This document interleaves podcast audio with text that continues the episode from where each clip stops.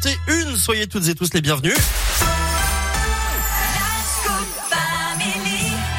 C'est l'heure de la Terre, la Pierre et vous avec vous, Philippe Lapierre.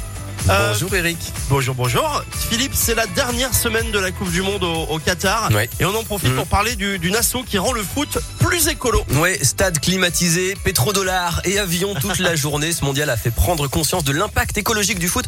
Alors, il n'y a pas que le mondial. Hein. Par exemple, rien qu'en France, tous les week-ends, on parcourt 3 millions de kilomètres pour les déplacements liés au foot.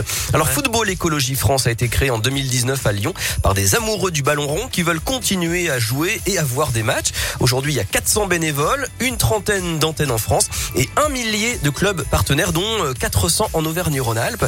L'asso euh, aide les clubs à, gérer leurs déchets, à optimiser leur transport, à consommer moins d'énergie également, par exemple euh, avec l'éclairage du terrain et des vestiaires ou avec l'eau dans les douches. Et puis surtout, elle sensibilise les jeunes joueurs et les dirigeants. Alors que peut-on faire, par exemple, en tant que simple supporter?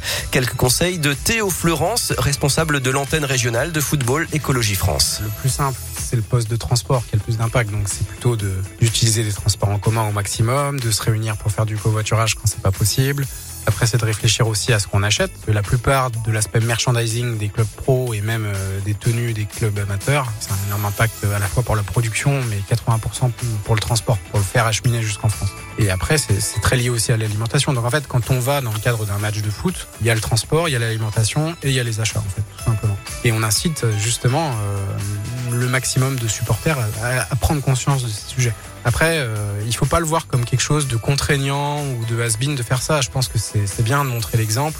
Ce genre de petites actions, elles sont toutes bêtes et toutes simples. Voilà, plus d'infos et un entretien en longueur à retrouver dès maintenant sur radioscope.com. Eh bien, merci beaucoup euh, Philippe. À plus tard, euh, Philippe. À plus tard. Salut. La suite en musique.